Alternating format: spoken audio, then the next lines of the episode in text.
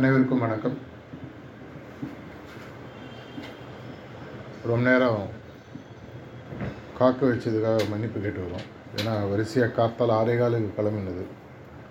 சில இடங்களில் ஒரு செஷன் முடியும் போது கொஞ்சம் லேட்டாச்சு இருந்தாலும் இங்கே வந்து உங்களை சந்தித்ததில் பெரிய மகிழ்ச்சி. மாஸ்டரோட பணி ஆன்மீக பணி நடக்குது அப்படின்ற ஒரு நிறைவுடன் திரும்பி போகக்கூடிய ஒரு வாய்ப்பு. இன்றைக்கு தேவையான பணி. பணி என்றைக்குமே முழுசாக முடிவதில்லை. ஆன்மீக பாதையில் இன்றைக்கி சில பேர் புதுசாக வந்திருக்கிறதா கை தூக்கினீங்க. எப்பவுமே எல்லாருக்கும் சில கேள்விகள் மனசில் இருக்கும். அந்த கேள்விகளை நான் கொஞ்சம் அனுமானமாக எடுத்துகிட்டு சில விஷயங்களை சொல்கிறேன் உங்களுக்கு கடைசியில் வேணால் நீங்களும் கேள்விகள் கேட்கலாம். சில வருடங்களுக்கு முன்னால் நான் ஒரு நிறைய எழுதுகிற பழக்கம் உண்டு. புத்தகங்கள் ஆர்டிகிள்ஸ் அப்போ ஒரு மூணு வருஷத்துக்கு முன்னாடி இந்த பேண்டமிக் டைமில் ஒரு ஆர்டிக்கிள் ஒன்று நான் எழுதினேன்.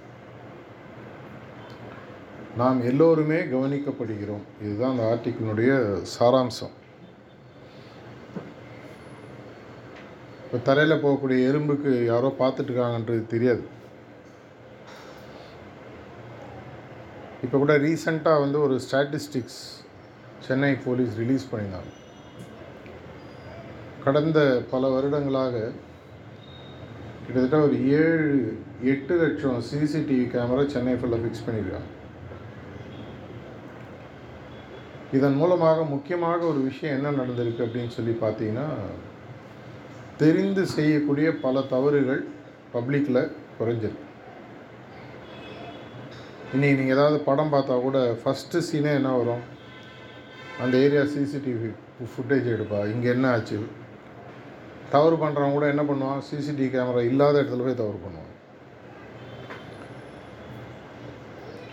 இது உங்களுக்கு ஒரு டெக்னாலஜி சைட்லேருந்து புரிய வைக்கிறதுக்காக நான் சொல்கிறேன் ஆனால் ஆன்மீகத்தில் பார்த்தீங்கன்னா இந்த விஷயந்தான் வந்து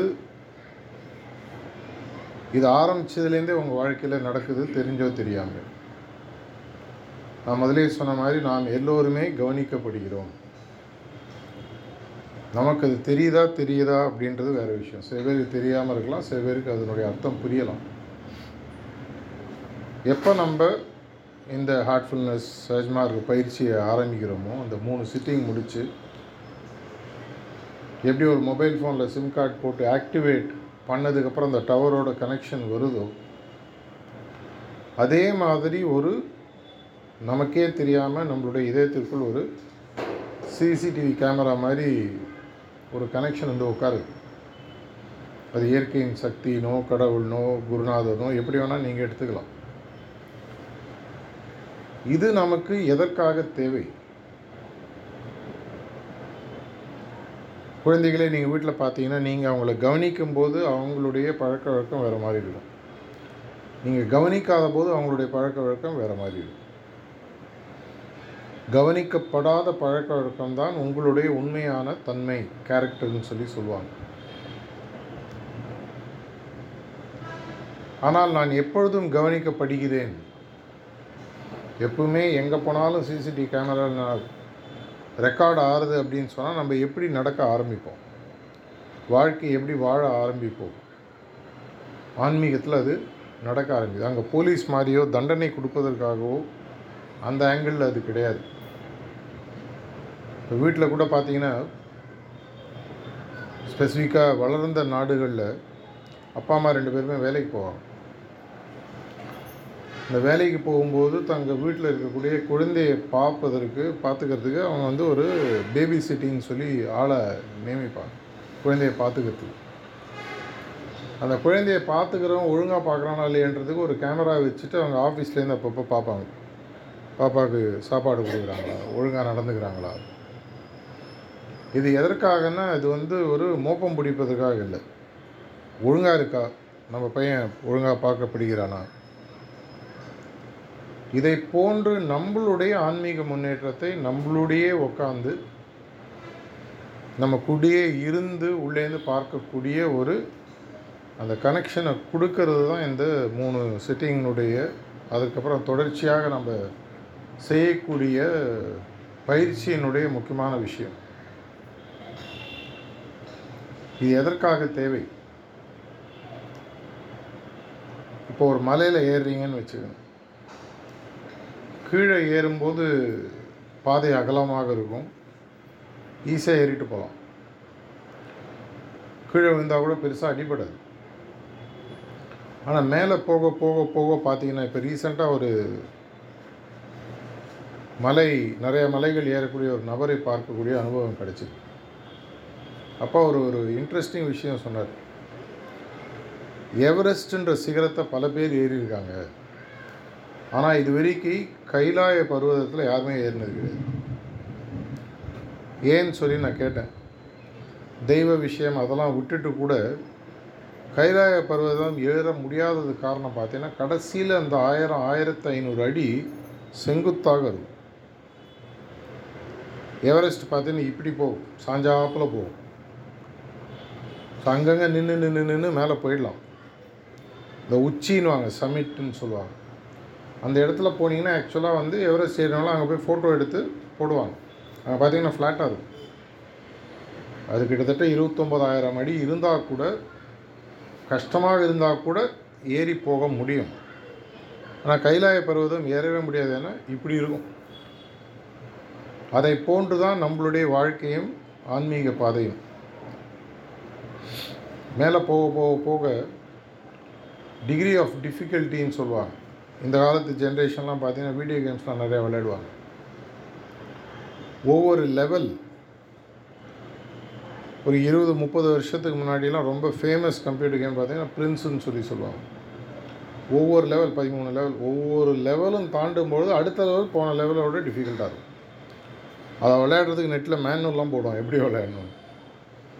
ஒரு விளையாட்டுக்கு கூட அடுத்த லெவல் அடுத்த லெவல் அடுத்த லெவல் கஷ்டமாகும்பொழுது ஆன்மீகத்தில் போகும்பொழுது இன்னும் முன்னேற முன்னேற முன்னேற குருநாதரின் இல்லை ஒரு பாதையை ஏற்கனவே பார்த்தவர்னு வச்சுக்கோங்க. குருநாதன் சொன்னால் கூட சில பேருக்கு அந்த வார்த்தையினுடைய அர்த்தம் புரியாமல் இருக்கலாம். இப்போ நம்ம ஊருக்கு போகிறோம் ஒரு போன மாதம் வடநாடு போகக்கூடிய ஒரு வாய்ப்பு கிடைச்சிது. எந்த ஊருக்கு போனாலும் எந்த இடத்துக்கு போனாலும் ஒரு கைடுன்னு ஒருத்தர் வர்றார். எதுக்குங்க கைடுன்னு இல்லைங்க நீங்கள் பார்த்தீங்கன்னா இப்படி போயிட்டு வெளியில் வந்துடுவீங்க நாங்கள் ரெண்டு இடத்துல அப்படி தான் போனோம். இப்படி பார்த்தோம் ரெண்டு சிலை வெளியில் வந்தோம். அவர் நான் உங்களுக்கு சொல்கிறேன் பாருங்கள் வந்தார். அந்த ஒரு சிலையை தாண்டதுக்கு ஒரு மணி நேரம் ஆகுது. அதுக்குள்ளே அவ்வளோ விஷயம் இது. இது இது நடந்தது இப்படி விஷயம். இதற்கு பின்னாடி இதுதான் ஸ்தல புராணம் நம்ம ஊர்லாம் சொல்லுவாங்க. இதை போன்று அந்த இடத்தை ஏற்கனவே பார்த்தவங்களால தான் அந்த இடத்தினுடைய அருமை பெருமை கஷ்டம் நம்மளுக்கு தெரியும். இப்போ நிறைய இடங்களில் நம்ம புதுசாக போகிறோம் திடீர்னு படி தவறி விழுந்துடும் ஆனால் ஏற்கனவே என்ன இங்கே பார்த்து வாங்க இங்கே ஒரு மேலாக இருக்கும். இங்கே பள்ளமாக இருக்கும். இங்கே ஒரு லெஃப்ட் டேர்னு எல்லோரும் ஜிபிஎஸ் ஒன்று போட்டுன்னு வந்துட்டுருக்கோம் இல்லையா? ஜிபிஎஸ் வந்து நாங்கள் அந்த காலத்தில் ரொம்ப நாள் முன்னாடி நான் ஒரிஜினலாக நான் இருபது வருஷத்துக்கு முன்னாடி கொடுத்த பேர். அப்போ தான் வர ஆரம்பிச்சிது. குரு பொசிஷனிங் சிஸ்டம் சொன்னேன். அதுக்கப்புறம் நிறைய பேர் காப்பி வச்சிட்டாங்க தெரிஞ்சோ தெரியாமையோ. குரு பொசி அது வந்து ஆக்சுவலாக பார்த்தீங்கன்னா ஜிபிஎஸ்க்கு வேறு அர்த்தம். குளோபல் பொசிஷனிங் சர்வீஸ்னு சொல்லுவாங்க. அதை வந்து நான் குரு பொசிஷனிங் சிஸ்டம்னு சொல்லி நான் இப்போ பேசினேன் ஒரு இடத்துல. குருவை என்னுடைய இதயத்தின் மூலம் விதைப்பதன் மூலமாக நான் போகக்கூடிய இப்போ ஒரு ரோடு தாண்டிடுறோம் வரும்போது கூட அந்த இடத்த விட்டோன்னு சொல்லும். கூகுள் மேப்பில் அந்த குரல் பதிக்கப்பட்ட ஒரு அந்த லேடி என்ன சொல்லுவாங்க? நீ இடத்த மாறிட்ட. இங்கே போய் திரும்பி லெஃப்ட் எடுத்து ரைட் எடுத்து இப்படி வா. அதை தாண்டிட்டேன்னா இது விடாது. கடைசி வரைக்கும் சொல்லிகிட்டே இருக்கும். எனக்கு அந்த குரலில் ரொம்ப பிடிச்ச விஷயம் கடைசி வரைக்கும் அது திட்டவே திட்டாது. இது வீட்டுக்காரம்மாவோட போய் பாருங்கள் உங்களோட பெரிய லெவலுங்க எப்போ வந்தாலும் தப்பாக திரும்பிடுறீங்க அது எவ்வளோ தூரம் போனாலும் பொறுமையாக சொல்லும் you taken a wrong turn please go head and take a left மஸ்ஸியாக எவ்வளோ தூரம் தப்பாக மாறி மாறி மாறி. கிட்டத்தட்ட ஒரு குருநாதரும் அப்படி தான் எவ்வளவு முறை நீங்கள் பாதை தவறினாலோ பாதையில் போகாமல் தேங்கி நின்றாலோ தேக்கம் ஏற்பட்டாலோ வாப்பா ஏதோ பிரச்சனை இருக்குது வா போகலாம் இன்னும் கொஞ்சம் முன்னாடி போகலாம் இது ஒரு அழகாக ஒரு சயின்ஸ் ஆஃப் டைம்னு ஒரு கதை இருக்குது நிறைய பேர் படிச்சிருப்பீங்க. ஒரு ஆள் இந்த உலகத்தை விட்டு போனதுக்கப்புறம் கடவுள்கிட்ட போய் சேரலாம் அவர் கடவுள் வந்து அவருடைய வாழ்க்கை பாதையை ஒரு மணலில் நடந்ததாக காட்டிகிட்டே வர்றாரு. அது பார்த்தோன்னு ரொம்ப வருத்தப்பட்டு கேட்குறான் எல்லா இடத்துலையும் நாலு கால் தெரியுது. ஆனால் சில இடங்களில் பாருங்கள் ரெண்டு கால் தான் இருக்கு என்னை விட்டு போயிட்டார். அவர் அவனுக்கு ஞாபகப்படுத்துகிறார் இந்த இரண்டு கால்கள் இருக்கக்கூடிய இடம்லாம் நீ வாழ்க்கையில் இருப்பதற்குள் ரொம்ப கஷ்டப்பட்ட நேரம். அப்போ உன்னால் முடியாதுன்றனால என்னுடைய தோளில் நான் அவனை தூக்கிட்டு வந்தேன். அதனால் உன் கால் தரையில் பதியலை. கிட்டத்தட்ட ஒரு குருநாதருடைய ஆன்மீக பணியானது அதை போன்றது. நீங்கள் எந்த மார்க்கம் எந்த சிஸ்டம் எதை வேணால் எடுத்தாலும் ஒரு டீச்சர் கூட எடுத்து பாருங்கள் நல்ல டீச்சர்ஸ்லாம் பார்த்தீங்கன்னா படிக்க தெரியாத ஸ்டூடெண்ட்ஸோட நிறைய டைம் ஸ்பெண்ட் பண்ணுவாங்க. சில பேர் அப்படி இப்படி இருக்கலாம். நான் பார்த்த நிறைய டீச்சர்ஸ் இப்போ நிறைய இடத்துல பார்க்குறேன். ஸ்கூல்ஸ் காலேஜஸ்லாம் பேச போகும்பொழுது அது படிக்க தெரியாதவன்ட்டு அவங்க மேலே ஒரு ஒரு அன்போடு சொல்லித் தருவான் இன்னும் கொஞ்சம் படிப்பா அவனால் முடியும்.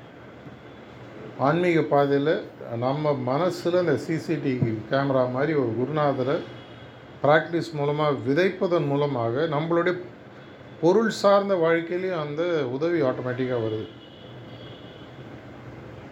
மகாபாரதம் படித்தவங்களுக்கு தெரியும். நிராயுதபாணியாக கிருஷ்ணர் பாண்டவர்கள் பின்னாடி நின்னா கூட அவர் நிற்கக்கூடிய அந்த சக்தியை அவங்களுடைய வாழ்க்கையில் எல்லாத்தையும் பாசிட்டிவாக மாற்றி கொடுத்தது. எல்லா விஷயங்களும் நம்ம பார்க்கக்கூடிய தன்மை அவர் இருக்கார். அவர் சண்டை போட மாட்டார் கையில் அம்பு எடுக்க மாட்டார் சங்கு சக்கரத்தை எடுக்க மாட்டார். ஆனால் அவர் இருக்காருன்றது எனக்கு தெரியும். அவரை மீறி எனக்கு ஒன்றும் கஷ்டம் வந்துடாதுன்ற நம்பிக்கை. இது நம்ம எல்லாருக்குமே ஆணித்தரமாக அனுபவத்தின் மூலமாக தான் வர முடியும்.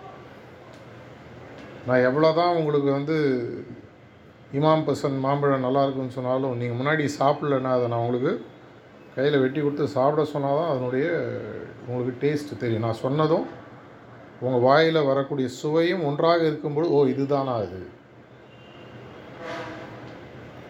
உங்களுடைய வாழ்க்கையில் நீங்கள் ஆன்மீக பாதையாக இருந்தாலும் பொருள் சார்ந்த வாழ்க்கையாக இருந்தாலும் ஒரு ஆன்மீக பாதையில் முழுசாக இறங்கினவங்களுக்கு போகிற ஒவ்வொரு இடத்துலையும் முக்கியமாக இடர்பாடுகள் வரக்கூடிய இடங்களில் உங்களுக்கு ஒரு கண்ணுக்கு தெரியாத கை இன்விசிபிள் ஹேண்டு இங்கிலீஷில் சொல்லுவாங்க.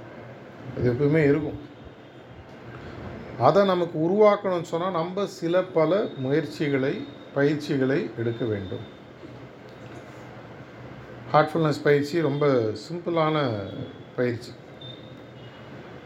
இதற்கு கட்டணம் கிடையாது உங்களுக்கு நல்லா தெரியும். ஏற்கனவே ப்ராக்டிஸ் பண்ணுறவங்களுக்கு தெரியும். புதுசாக சேர்ந்தவங்களுக்கு சொல்கிறேன் செய்ய வேண்டியது என்ன? ரொம்ப ஒரு சிம்பிளான காலையில் எழுந்தோன்னே ஒரு தியான பயிற்சி. ஒரு இருபதுலேருந்து முப்பது நிமிஷம். பிடிச்சிருந்ததுன்னா இன்னும் கொஞ்ச நேரம் உட்காரலாம். அது உங்களுடைய இஷ்டம். இந்த தியான பயிற்சியின் மூலமாக மெதுவாக என்னுடைய மனமானது ஒருமித்து வேலை செய்யக்கூடிய இடத்தை ரொம்ப லோயஸ்ட் லெவல் அதுதான். என்னுடைய மனதானது ஒருமித்து வேலை செய்யக்கூடிய ஒரு பக்குவத்தை அடைகிறது. எந்த வேலையை செஞ்சாலும் மனசு ஒருமித்து வேலை செய்கிறது. அந்த வேலை சமைக்கிறேன்னா சமையலில் மட்டும் மனசு வரும் படிக்கிறேன்னா படிக்கிறதுல மட்டும் வரும் வேறு ஒரு வேலை செய்கிறீங்கன்னா அந்த வேலையில் மட்டும் ஒரு ஃபோக்கஸ்ன்னு சொல்லி சொல்லுவாங்க. இதை செய்யும்போது மனதில் பல சஞ்சலங்களும் வாழ்க்கையில் பல பிரச்சனைகளும் வரக்கூடிய வாய்ப்புகள் இருக்குது அது வரும்போது என்னுடைய மனதில் ஏற்படக்கூடிய சஞ்சலங்களை அன்றன்றே ஒதுக்கி வைப்பது நல்லது. இப்போ நான் உங்களை போன வருஷம் உங்களை பார்த்த கோவம் இன்னும் நான் வச்சுருந்தேன்னா உங்களுக்கு நஷ்டம் இல்லை எனக்கு தான் நஷ்டம். உங்களை பார்க்கும்போது எனக்கு அதுதான் ஞாபகம் வரும். இதற்காக ஒரு சிம்பிளான ஒரு பயிற்சி மாலையில் சுத்திகரிப்பு க்ளீனிங் சொல்லி சொல்லுவோம். என்னுள் இன்று சேர்ந்திருக்கக்கூடிய நல்ல கஷ்டப்பட்டு வேலை செய்யக்கூடியவங்க நிறைய பேர் முக்கியமாக வெயில் காலத்தில் முழு நாள் வேலை செஞ்சுட்டு வீட்டுக்கு வந்தோம் நார்மலாக சாயங்காலம் என்ன பண்ணுவோம்? குளிப்போம். உடலில் இருக்கக்கூடிய சோர்வுகளும் அழுக்குகளும் அதை நீக்கிடணும். சமைக்கிறவங்களுக்கு தெரியும். மறுநாளைக்கு சமைக்கணும்னா இன்றைக்கி சமைச்ச பாத்திரத்தெல்லாம் நைட்டோ இல்லை ஏர்லி மார்னிங்கோ கழுவி வச்சா தான் மறுநாளைக்கு சமைக்க முடியும். இல்லைன்னா அழுக்காது. சமையல் ஒழுங்காக வராது. இதை போன்றுதான் நம் மனதில் நமக்கு நடக்கக்கூடிய நிகழ்வுகளின் மூலமாக ஏற்படக்கூடிய பிரதிபலிப்புகள் பிம்பங்கள் மாசுக்கள் எப்படி வேணால் எடுத்துக்கலாம். இது அன்னன்னைக்கு சாயங்காலம் ஒரு சுத்திகரிப்புன்ற விஷயம். நீ நீங்கள் முதல் நாள் சிட்டிங்கில் இருந்தீங்கன்னா உங்களை யார் இங்கே அழிச்சிட்டு வந்தாங்களோ உங்களுக்கு இரண்டாவது நாள் மூன்றாவது நாள் என்ன பண்ணணும்னு அப்புறம் சொல்லிக் கொடுப்பாங்க.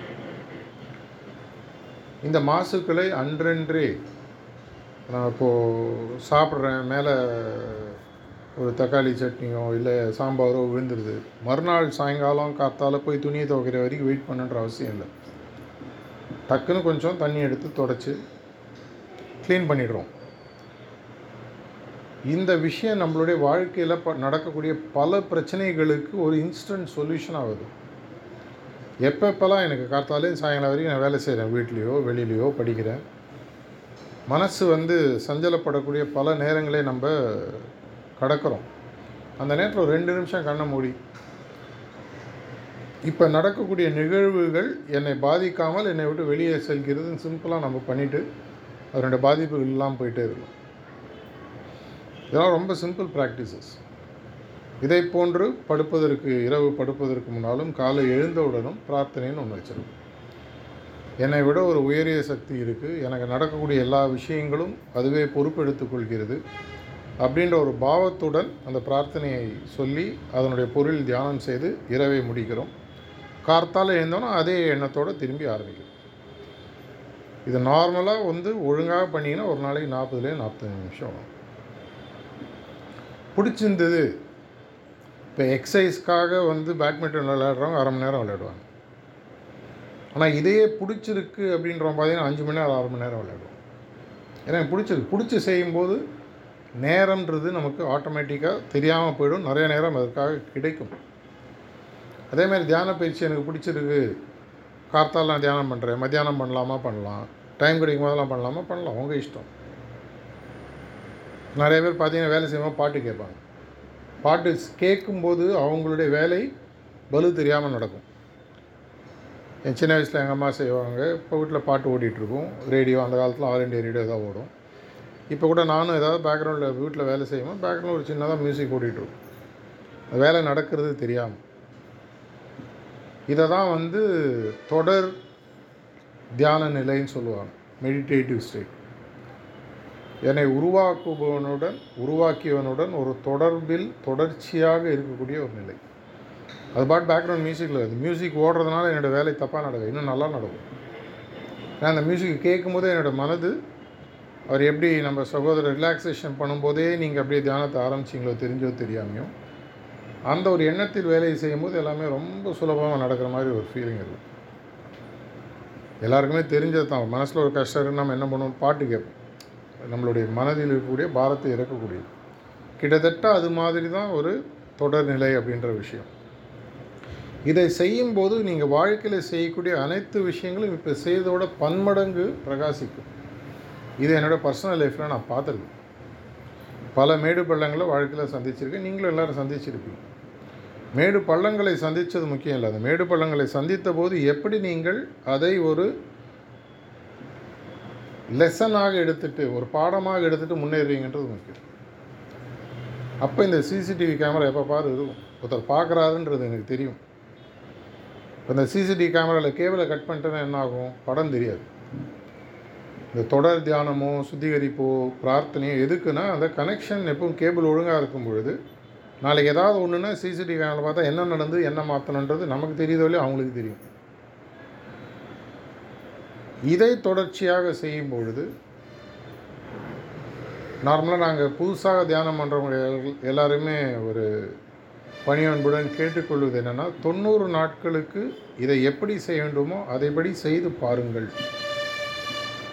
நார்மலாக பார்த்தீங்கன்னா அந்த காலத்துலாம் டாக்டர்கிட்ட மருந்து கேட்டால் ஒரு மண்டலம்னு கொடுப்பாங்க. ஒரு மண்டலம் நாற்பத்தஞ்சு நாளோ நாற்பத்தெட்டு நாளோ இந்த மாத்திரையே சாப்பிடுங்க. ஒரே ஒரு நாள் சாப்பிட்டுட்டு தமிழ் ஒரு பழமொழி இருக்குது அரச மரத்தை சுற்றிட்டு அடி வயத்தை தொட்டு பார்க்காதுங்க டைம் கொடுக்கணும். குழந்தை பிறக்கணும்னா உங்களுக்கு தெரியும் ஒரு எட்டரை ஒம்பது மாதம் டைம் கொடுத்தா தான் அது வளர்ந்து குழந்தையாக பிறந்து வெளியில் வரும் இல்லைனா குறை பிரசவமாகவோ வேறு மாதிரியோ நடக்கக்கூடிய வாய்ப்புகள் இருக்குது இந்த தொண்ணூறு நாட்கள் தொடர்ச்சியாக எப்படி செய்ய வேண்டுமோ அதை செய்யும் பொழுது என்னுள் வரக்கூடிய மாறுதல்களை தினசரி நான் என்னால் எழுதி வைக்க முடியும். ஒரு ரெண்டு நிமிஷம் எடுத்துகிட்டு இன்றைக்கி நான் தியானம் பண்ணேன் சுத்திகரிப்பு பண்ணேன் இரவு பிரார்த்தனை பண்ண போகிறேன் இல்லை பண்ணேன். என்ன நடந்தது என்ன மாறுதல்களை நான் உணர்கிறேன்? இந்த ஜென்ரேஷன் ஸ்பெசிஃபிக்லி இந்த பதினஞ்சு இருபது முப்பது வயசு இருக்கிற ஜென்ரேஷன் எல்லாமே அவங்க எல்லாத்துக்குமே கேட்குறது பார்த்தீங்கன்னா ப்ரூஃப் கேட்பாங்க நடந்ததுக்கு என்ன ஆதாரம்? ஒரே ஆதாரம் உங்களுடைய ப்ராக்டிஸில் நீங்கள் ஃபீல் பண்ணுறது தான் ஆதாரம். இந்த தொண்ணூறு நாட்கள் தொடர்ச்சியாக செஞ்சதுக்கப்புறம் எனக்கு இது செட் ஆகலை. இல்லை எனக்கு பிடிச்சிருக்கு. அப்போ நீங்கள் எடுக்கக்கூடிய முடிவானது ஒரு சயின்டிஃபிக்காக இருக்கும். எங்கள் குருநாதர்கள் அதான் சொல்கிறாங்க. மற்றவங்க யார் சொல்கிறதையும் அப்படியே நீங்கள் எடுத்துக்கணுன்ற அவசியம் கிடையாது. மற்றவர்களுடைய நம்பிக்கைகளை நான் கடன் வாங்க முடியாது. என்னுடைய அனுபவத்தை பற்றி நான் பேசும்போது நீங்கள் கேட்டு உங்களுடைய அனுபவமாக அது மாறும் பொழுது தான் அது உங்களுக்கு அப்ளிகபிள் எனக்கு ஒருவேளை டாக்டர் கொடுத்த ஒரு மருந்து ஒத்துக்கலாம். நான் அப்படியே சொல்லி நீங்களும் அதை சாப்பிட்டா சரியாகணுன்ற அவசியம் இல்லை. தொண்ணூறு நாட்கள்.